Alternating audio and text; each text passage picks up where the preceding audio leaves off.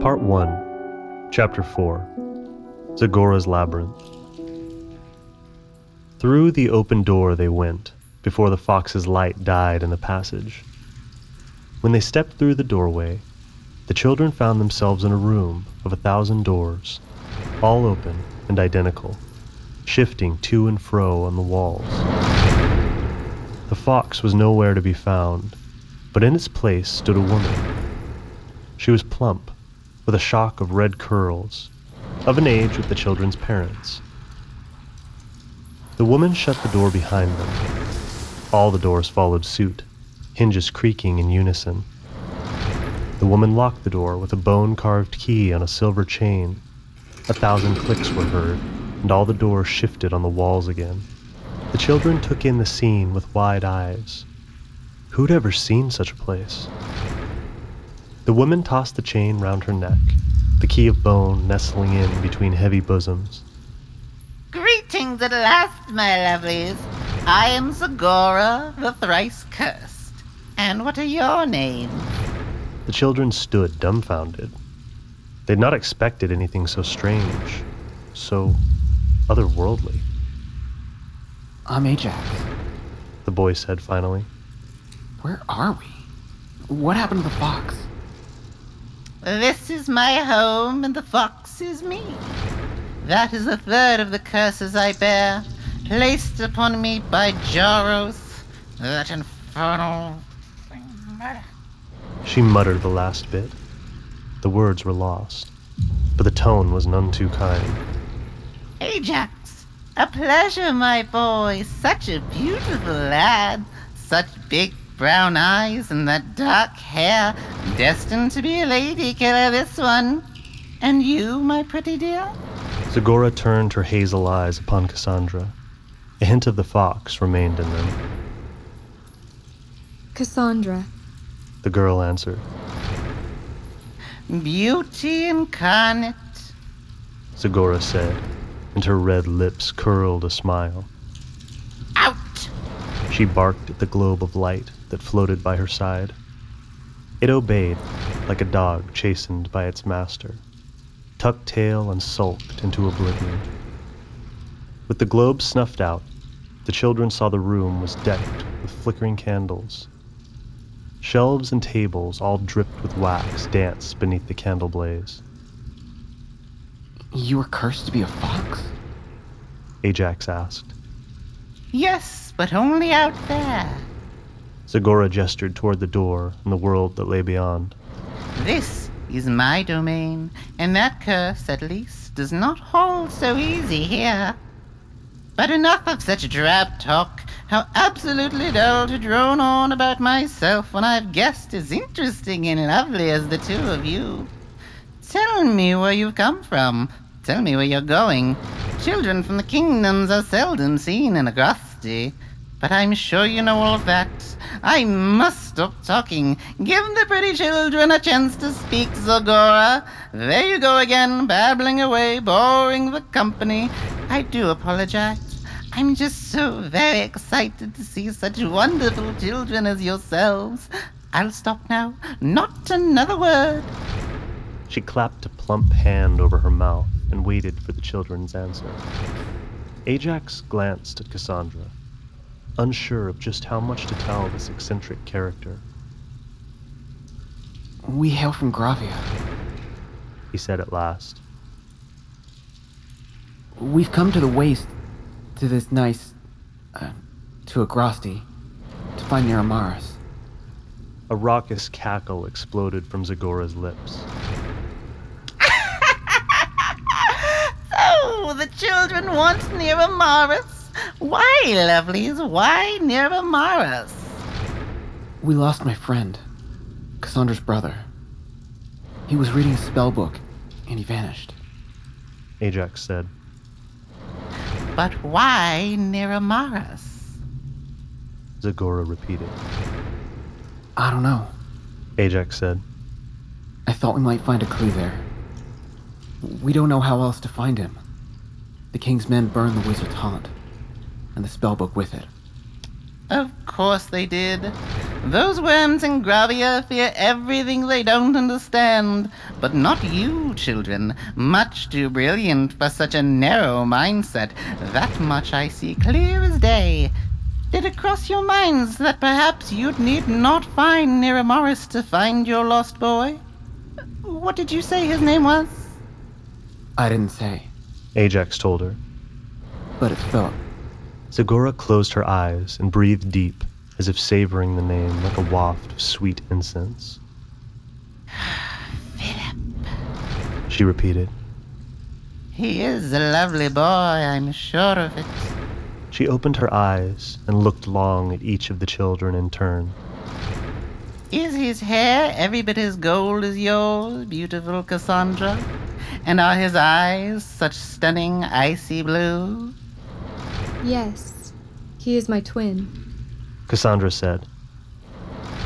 She had to fight her repulsion at the woman's rotten breath. Ah! Zagora almost shouted with delight. Then her voice shrank to a whisper, and she leaned in close, pungent breath assaulting the space. A pair of twins is very special. it's no wonder he was taken. Taken? But no one took him. It was a spell book. Ajax said. And who do you think wrote the spell book, lovely? They're not in the habit of writing themselves. Zagora snatched his hand into her own and kissed it. Such pretty hands. So perfect and full of youth. Ajax tore his hand back in alarm. Zagora wheeled around, frenzied with excitement. Come with me, my sweeties. We need not find Neramaris to find Philip of the golden hair. He's nearer than you suppose. Giddily, she scurried down the hall, without a look to see if they followed. The children shared a troubled glance, and chased along behind. They walked in silence for a time, through a maze of corridors that sprouted off in every which way, up a flight of stairs, then down a gloomy tunnel lit by one lonely candle, struggling to do the work of forty. Right, and up another flight, left, over a precipice along a bridge of narrow stone, down a flight of winding stairs, twice right, and into a grand hall where the ceiling stretched into darkness. Do you think that someone wrote that spellbook to take my brother? Cassandra asked as she peered into a glass jar that brimmed with blackish swill. The room had many of the jars, all taller than the children, all filled in kind. Try as she might, she could not see through the dusky fluid and wondered at the contents of the jars, What's that? said Zagora absent mindedly. Oh, no, I don't think that. There are many books with teleportation spells, but that's such old magic, hopelessly difficult. If he read the spell and cast it, he must have some real talent. I don't know of anyone who uses ancient spells today. Nothing of note, at least. And certainly not any of the travel or teleportation spells. Where are these other books? Maybe we can find how to use the ancient spells too and find Philip. Cassandra exclaimed. Even if you could, my dear, and you can't, no one can, you don't know where he's gone. Each of those old spells sends its user to a different place. You've no idea where he's gone without the book here, Ed. Oh, and that book burned. Cassandra said with a sigh. But why do you say I can't use the old spells? Philip must have. Could you read this spell book too? Zagora's eyes flashed as she looked on Cassandra with new interest. Yes, sort of. I understood it, I think. Cassandra answered. Excellent. Zagora said. The fox was in her eyes. Don't fret, lovelies. Auntie Zagor will help you find Philip if it takes me 10,000 spells. She ducked beneath a low stone arch and vanished down a darkened tunnel. As Cassandra stooped to follow, Ajax caught her cloak. She turned a puzzled look his way, but his eyes were wide, and he pointed silently at one of the tall jars. Pressed against the glass, she saw a hand, lifeless, pale, bloated.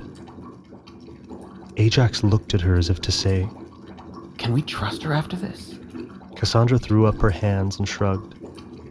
What other option did they have? If they could even navigate the winding tunnels, the ups and downs and twists and turns, could they find the one door in a thousand that might let them out? Surely if they did, they'd lack that carved bone key tucked safe within Zagora's bosom. Coming, children! Called Zagora from the darkness. They came, at length, to a room lit by a blazing hearth and oil lamps. It was small compared to the hall they'd left, but larger than either of the children's homes. Shelves of wood and stone lined the walls, piled with books, scrolls, and so many other things dried flowers, leaves, fungi, feathers, insects, spiders, powders, antlers, crystals, and hair. There were things more ghastly, too jars chock full of floating eyes and paws and claws and talons of beasts that they could name, and many more that they could not. An altar stained with old blood stood ominous upon a dais at the far end of the room. A trench wrapped round the altar, sure to catch whatever gory runoff might slick the stones. Ajax and Cassandra advanced, eyes never leaving the altar. How do you plan to bring Philip back? Cassandra asked, stopping near the center of the room where the light was best. She didn't want to venture further. Ajax didn't either. Did I tell you I was thrice cursed? Zagora asked, ignoring Cassandra's question. Her back was to the children, and she rummaged through a chest of drawers. I am a bold woman, racked with age and fading looks, and tormented by damnable curses laid on me without reason by wicked souls. My whole life I've struggled to eke out a living, an existence rather in these cruel wastes. I have known suffering and violence, and fear has dogged my every step. But when you children came, I saw a ray of hope. She turned toward them and began to slowly advance, hands behind her back. You lovelies hold a key to my salvation, my freedom from the curses that plague me so. Did you think when you opened your beautiful eyes today that you'd save a poor woman's life? The magic to break these curses is beyond my power. I have only feeble tricks, illusion spells, but you offer me so much more. Through you, I may tap into true power, into blood magic. What's blood magic? Ajax asked uneasily. It's strong, strong enough to break the curses. Zagora said. Can it bring back Philip? Cassandra asked, but she knew somehow that it couldn't. She was afraid. Zagora's demeanor had changed. The fox in her eyes had become a stalking lion, soon to pounce. Cassandra's foot shifted onto something soft. She looked down and realized in horror what they stood upon. There in the center of the room was a man-skin rug. She had stepped on the soft hair of the head. Cassandra wanted to vomit, but she took Ajax's hand instead and pointed down. His mouth fell open in revulsion. It requires sacrifice. Zagora went on, her voice trembling. I'm so sorry, my lovely, but you must help me in a way you may not relish. I cannot change that aspect of it. I must be free. I am dreadfully sorry, but I hope you'll understand. You said you were gonna help us find Philip. Cassandra's voice was a mix of fear and anger. And I will. Zagora said. You'll find him easier once you've left that shell of flesh and bone. She drew a twisted dagger from behind her back and snatched Cassandra's arm in a vice like grip, too iron strong to break away. The blade gleamed, thirsty in the lamplight as Zagora raised it high. Your magic makes you sweeter, girl. It's your blood that will set me free where others has failed. I feel it. I know it in my soul. She plunged the dagger down, but gave a cry and stumbled back as Ajax drove his shoulder hard into her ribs. Her vice grip broke, and the children darted from the room and down the shadowed corridor. They ran with fearful speed, blindly turning here and there, anywhere, to flee the raving murderers. Zagora was in hot pursuit, but her echoing shrieks of rage grew fainter as the winding ways took them deeper down into the labyrinth. Soon it was quiet and still, and they were lost beyond hope. Finally, they came to the glow of the last candle. Beyond them stretched pitch black. The children hesitated, stood within that halo that bordered the worlds of light and dark. But when they heard Zagora's cries again, faint in the distance, Ajax took Cassandra's hand and placed his other on the wall and plunged them into darkness.